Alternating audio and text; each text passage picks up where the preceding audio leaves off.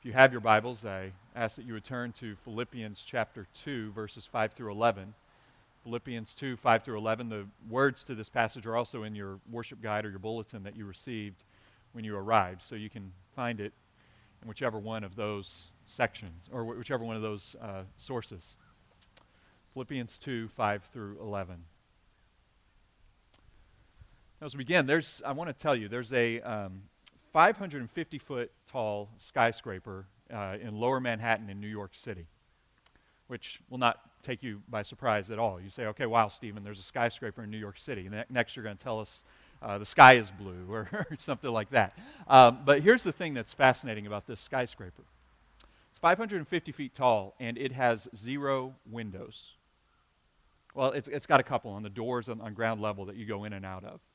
But that's it. Otherwise, it is this just big, empty, fortress looking structure. And this big 550 tall, foot tall fortress looking structure is located at 33 Thomas Street, right in lower Manhattan. It does not house apartments or condominiums. It does not house retail space. It does not house uh, office space. It doesn't house anything that most large skyscrapers would be used for. So you might ask, of course, well, what is the purpose of this building? Well, the purpose of 33 Thomas Street is it is full of, it, it, it is a telephone exchange building, a telephone exchange center. So it has just a ton of wires, a ton of technical uh, communications equipment that serves to build up or serves to uphold much of the communication infrastructure uh, across this country and, and particularly across the eastern seaboard. To give you one example, back in September of 1991, on one day, uh, it, the power went out at this facility due to both human error as well as uh, technical errors. And uh, in this one day, when power went out just for a few moments, over 5 million phone calls were dropped, and the FAA lost contact with 398 different airports up and down the East Coast. This building is important. It's said that it's one of the most secure facilities in the country. If you or I walk up to it, we are not going to be able to gain entrance to it. You know what's fascinating about 33 Thomas Street? Is it reveals just a small glimpse of how complicated and how much effort goes into upholding what we perceive as just the day to day life that we live. But you know what else is fascinating? Is that here, right here with us, there are multiple 33 Thomas Streets, dozens in fact. And here's what I mean by that. Your mind, science has proven that your mind, our minds, when they function, they fire off what are called neurochemicals that, that, that an innumerable amount uh, that, that just flow throughout your whole body and control your limbs, control organs, control all sorts of aspects of your body where your thoughts literally drive so much of what you do. One scientist described it that our body is this very complicated uh, sy- uh, uh, symphony that is playing, and our thoughts are the conductor that is perfectly guiding the symphony along. Just like 33 Thomas Street upholds a world full of complexities, our minds direct a body with numerous chemicals and numerous all sorts of things in it that manifests itself in our words, our actions, our thoughts, our habits, our interactions with others. It's all rooted in our minds that fire off these chemicals, these neurochemicals. So, what of our minds? This morning we're going to see in Philippians chapter 2, verses 5 through 11, the Apostle Paul address the minds of those who are in Christ we're going to see particularly that he argues that our minds must be transformed by Christ both in his humiliation as well as in his exaltation. Let me say that again. Our minds must be transformed by Christ both in his humiliation as well as his exaltation. But don't take my word for it. Open up to Philippians 2 and let's read it together. Philippians 2, verses 5 through 11. I'll read it. I invite you to follow along silently while I read. And listen to Paul's instructions for our minds. The Apostle Paul, under the inspiration of the Holy Spirit, writes the following Have this mind among yourselves, which is yours in Christ Jesus who, though he was in the form of God, did not count equality with God a thing to be grasped. But he emptied himself by taking the form of a servant, being born in the likeness of men. And being found in human form, he humbled himself by becoming obedient to the point of death, even death on a cross. Therefore, God has highly exalted him and bestowed on him the name that is above every name, so that at the name of Jesus every knee should bow in heaven and on earth and under the earth, and every tongue confess that Jesus Christ is Lord to the glory of God the Father. This is God's word. May He write its truths on our hearts this morning. So, we're going to see three things from Paul in this letter. We're going to see a charge, verse 5 have this mind among yourselves, which is yours in Christ Jesus. And then we're going to see a rationale for this charge or an explanation for why Paul is giving this charge. And then we're going to see the exaltation of Christ that is the hope of this charge. So, a charge, a, a, an instruction, and then an explanation and an exaltation uh, of Christ and how these shape this charge that he gives us. So in verse 5, he says, Have this mind among yourselves, which is yours in Christ Jesus. So, Paul, once again, he's going for the mind. He's going for the, the, the mind, the heart, the, the in, innermost dwelling of, of, of our souls in order that knowing that if he grabs hold of that, if Christ has hold of that, then that is going to shape everything about us. So, previously in verses 1 through 4, you remember from last week, if you were here, how he addressed that if you have uh, experienced the love of God, if you have uh, any encouragement in Christ, any participation in the Spirit, then these will what? These will shape your, out, your conduct, your attitude, your humility your, your, towards one another in the church, and it will particularly uh, empty you of selfishness and conceitedness that would cause you to look arrogantly upon one another. And so, as, as he brought the gospel to bear, and particularly the triune God upon the church's conduct with one another last week, now he brings it to the mind and he sets Christ before us as an example.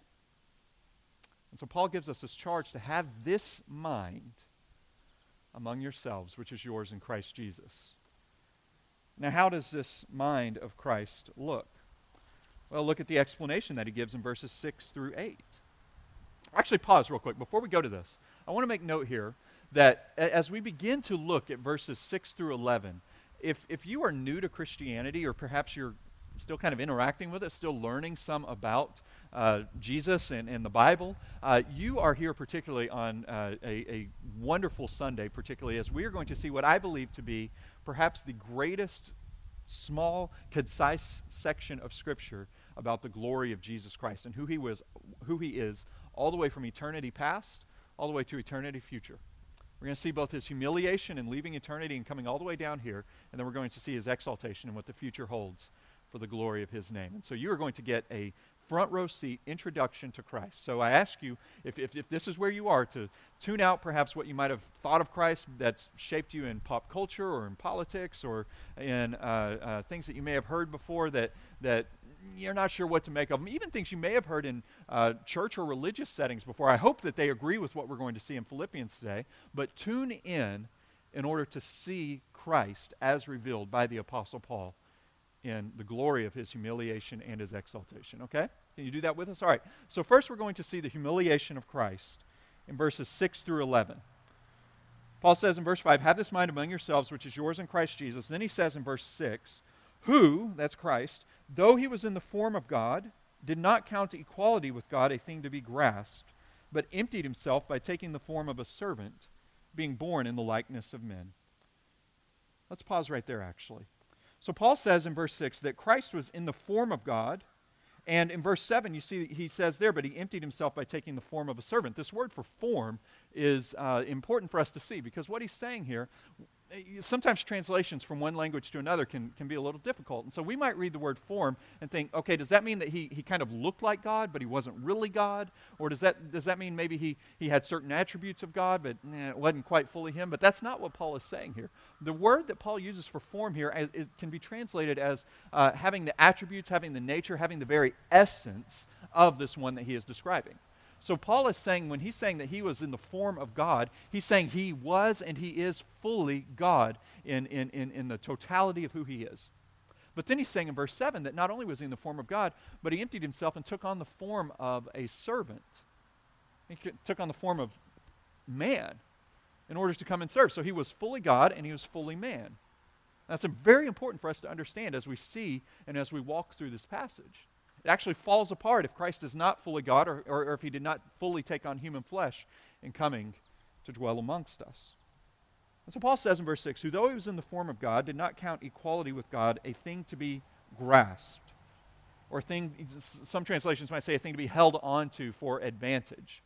So, Christ, uh, uh, in his eternal pre existent, Jesus Christ the Son, God the Father, Holy Spirit, all there, but Christ laid aside the privileges and the advantages that he had there in order to come and do something here. And in order to come and do his something here, which was his redemptive work, he had to lay aside or he had to be uh, emptied of some of the advantages that he held in that eternal state. Now, see this in verse 7.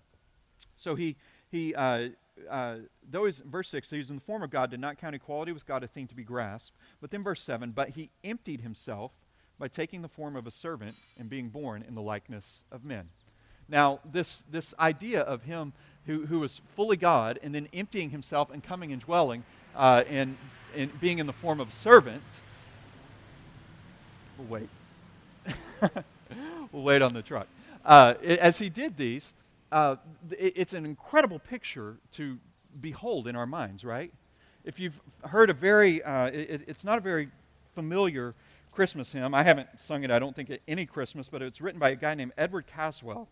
And he wrote a, a hymn called See Amid the Winter Snow. And in illustrating this picture of Christ who is in the form of God, yet took the form of a servant, he writes, Lo within the manger lies he who built the starry skies. And that is Christ.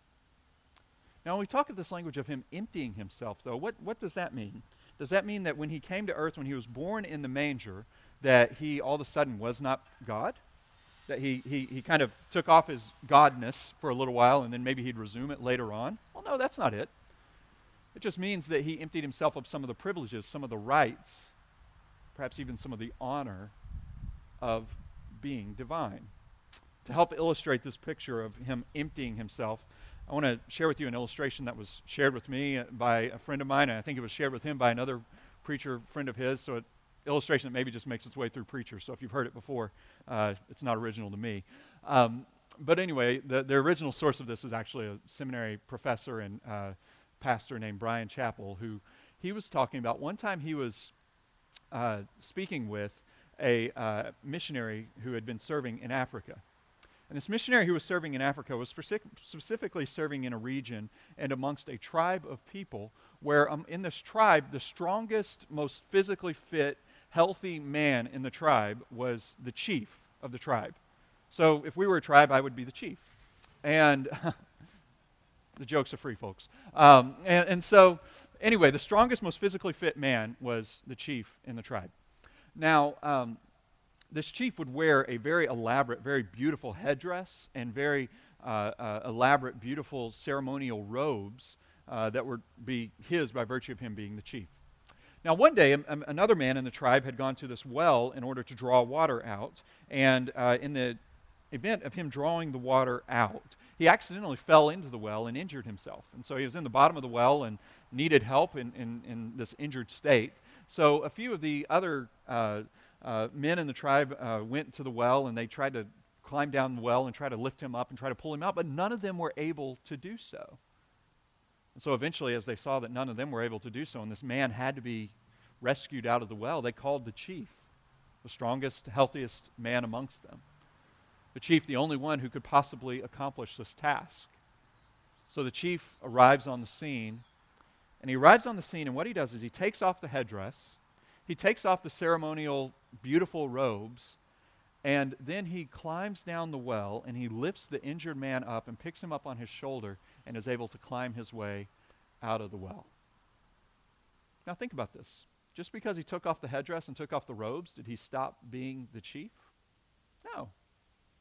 And just because Christ left that state, being in the form of God, and he emptied himself, or he was always in the form of God, but just because he emptied himself and came to earth and was born in the form of a servant, did he stop being God? No. It's part of what he has come to accomplish as God. Just as that chief climbed down into the well, Christ has come to us. And so Paul says, Jesus Christ, who emptied himself by taking the form of a servant, he was born in the likeness of men. And then verse 8 he says, And being found in human form, he humbled himself by becoming obedient to the point of death, even death on a cross. Do you see the line that Paul is drawing here? I mean, it, you go from the eternal pre existence of Christ in, in, in the experience and, and, relationship and fullness of, of, of joy in the triune relationship with God the Father, God the Son, God the Holy Spirit. And then by the time, that, that's where we start in verse 6, but then by the time we get to verse 8, it says that he um, uh, was found in human form and he humbled himself by becoming obedient to the point of death. And then it's like, if that is not enough, do you see the parentheses in the next section there? Even death on a cross. It's like he's highlighting here the dramatic fall, the dramatic uh, uh, uh, just condescension of Christ Jesus, the humiliation of going from one state all the way to death on a cross. You see, the cross was a place that was reserved, it was a punishment that was reserved for the most vile of criminals, the most repulsive, most intolerable of criminals. It was a place of both physical torment and pain and great emotional shame and vitriol. The cross was where the, the, the prisoner, the, pun- the one being punished, would have nails driven into his hands.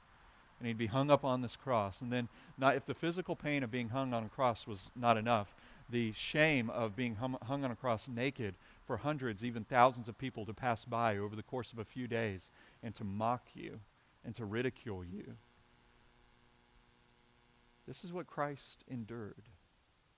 This is what Paul is holding up for us as he says, Have this mind among yourselves, which is yours in Christ Jesus. And so, as he's bringing it back to the church family and he's urging the church family towards humility, you probably respond to this. I hope you respond to this like I respond to this as I studied this throughout this week. And that is, I read verses 6 to 8, and I say to myself, you know, I'm not as humble as I thought I was. This is on a different level. See, most of us think of ourselves as generally humble, or at least humble enough.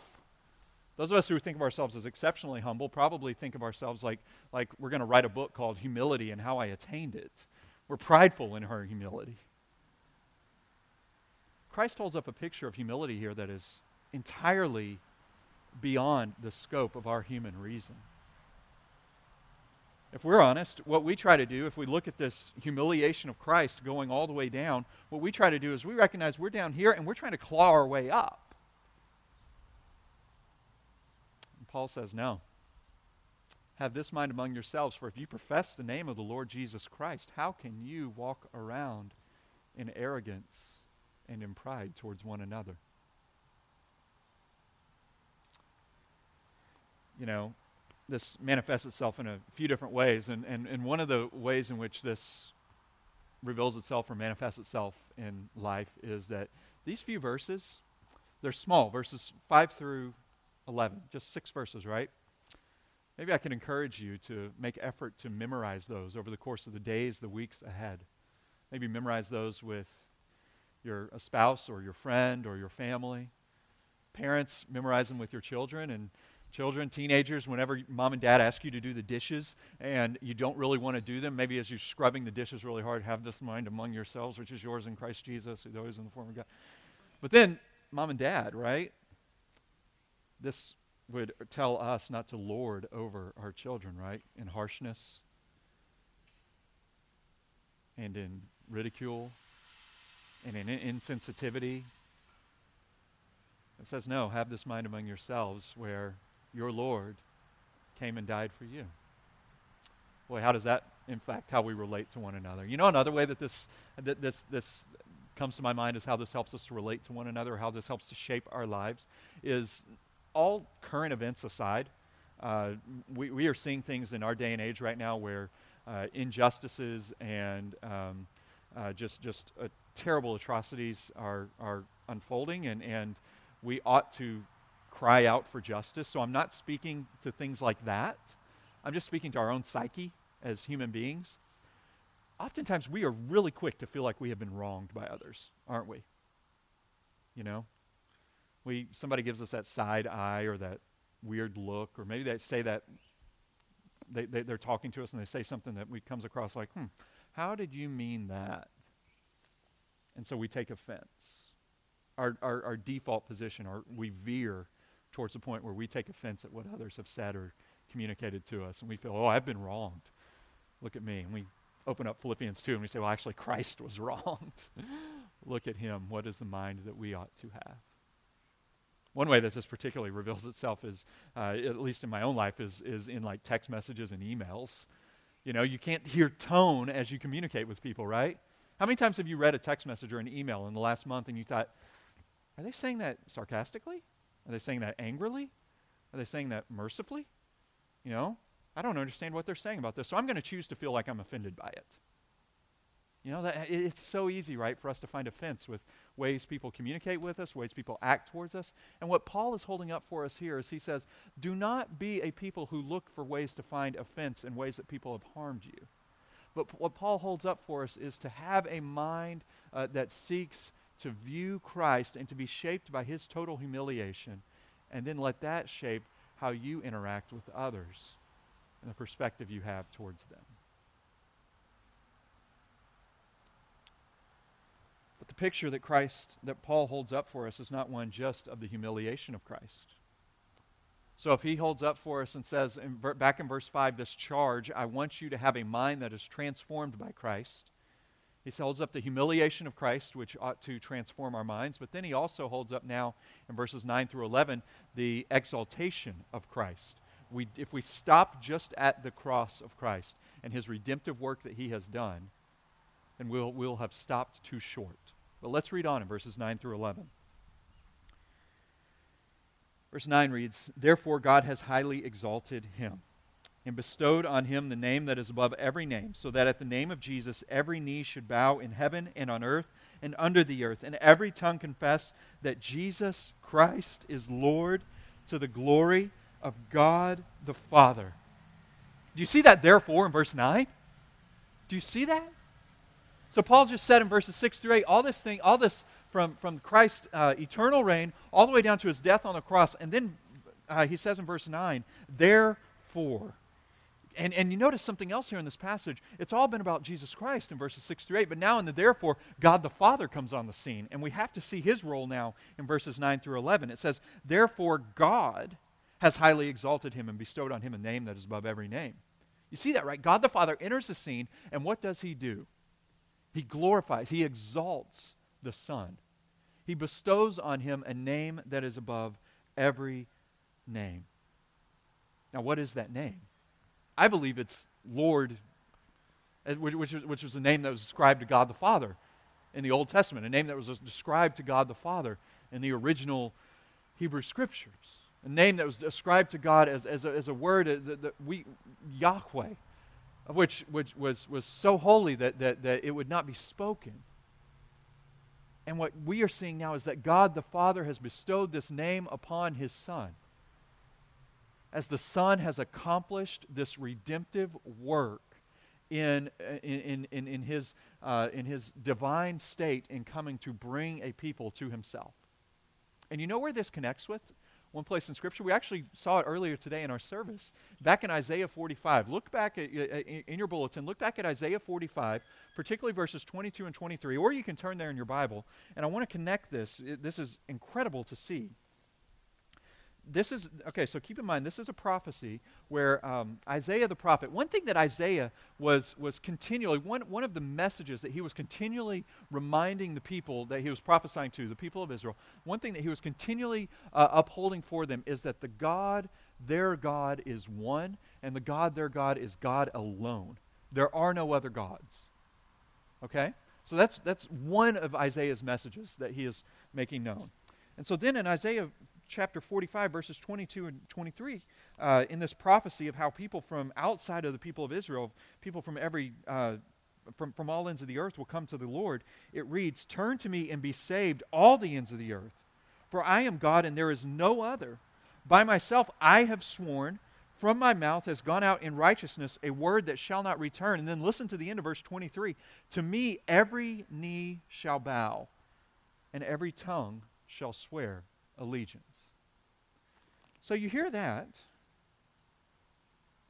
And then you read verses 9 and following God's highly exalted him, bestowed on him the name that is above every name, so that at the name of Jesus every knee should bow, in heaven and on earth and under the earth, and every tongue confess that Jesus Christ is Lord to the glory of God the Father.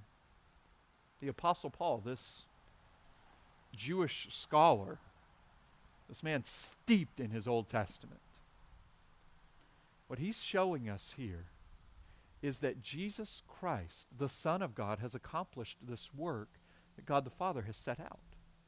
And he has accomplished this work, and therefore he is due the worship of his name.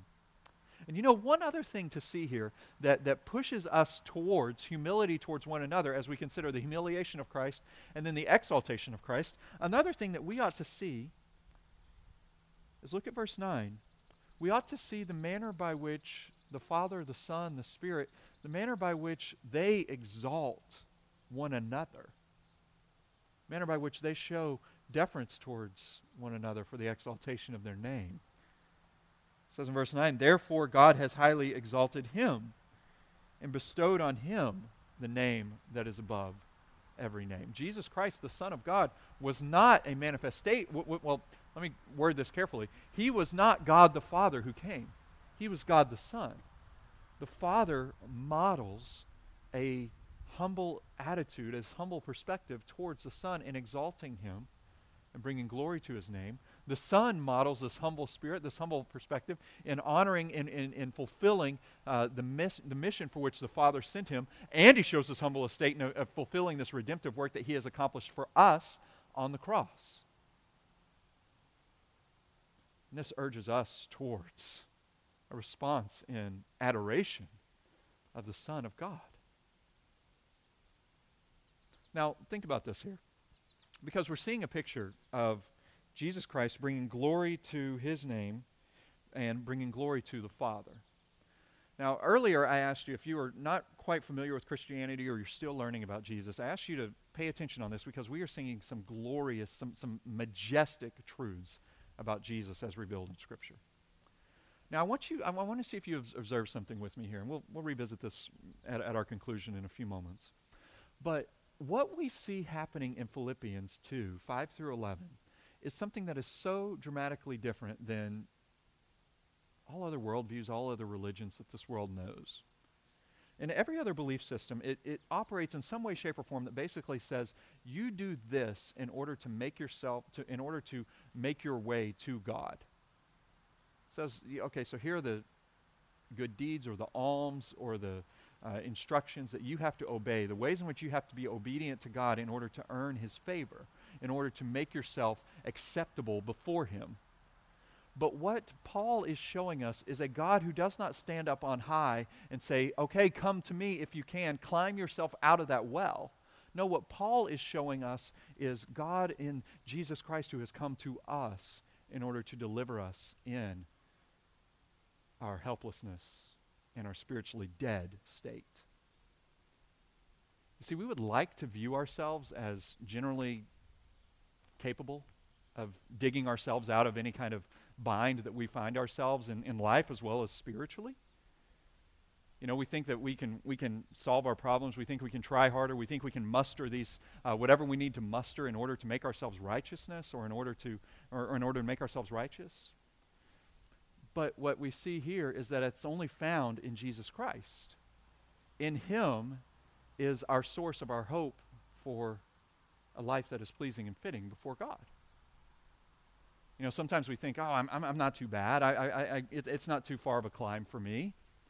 But in reality, we're kind of like I don't know if you've seen the movie Monty Python and the Holy Grail. You know, the knight that is guarding the bridge, and he has both of his arms cut off and his legs cut off, and he's like, oh, it is just a flesh wound.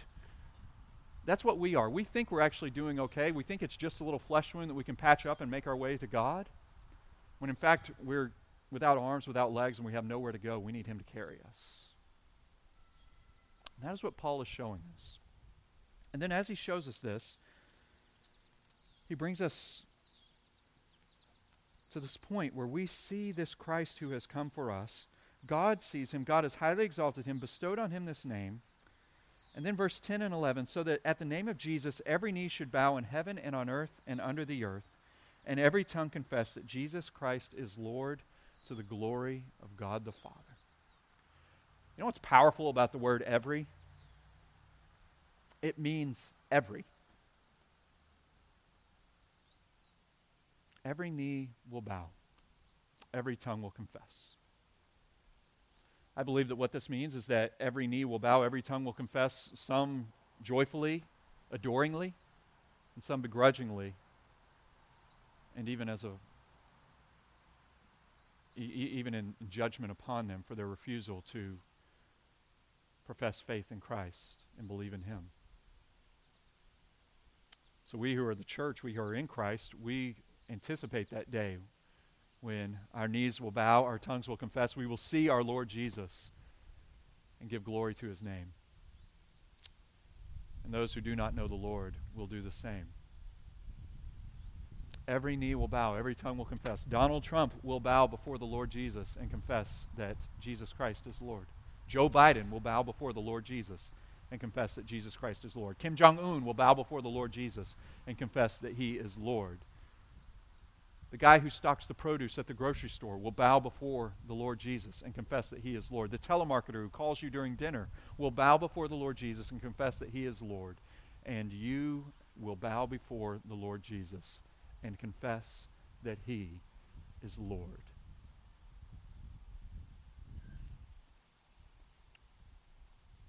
And there's much for us to confess and be glad in if these words of verses 5 through 11 are true.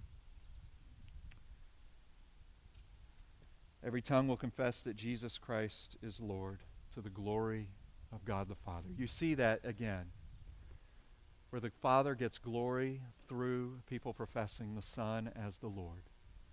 That model of humility, not only in the Son, in Christ, who we are to have this mind of, but we're also observing casually, we are observing the Father being glorified through the Son.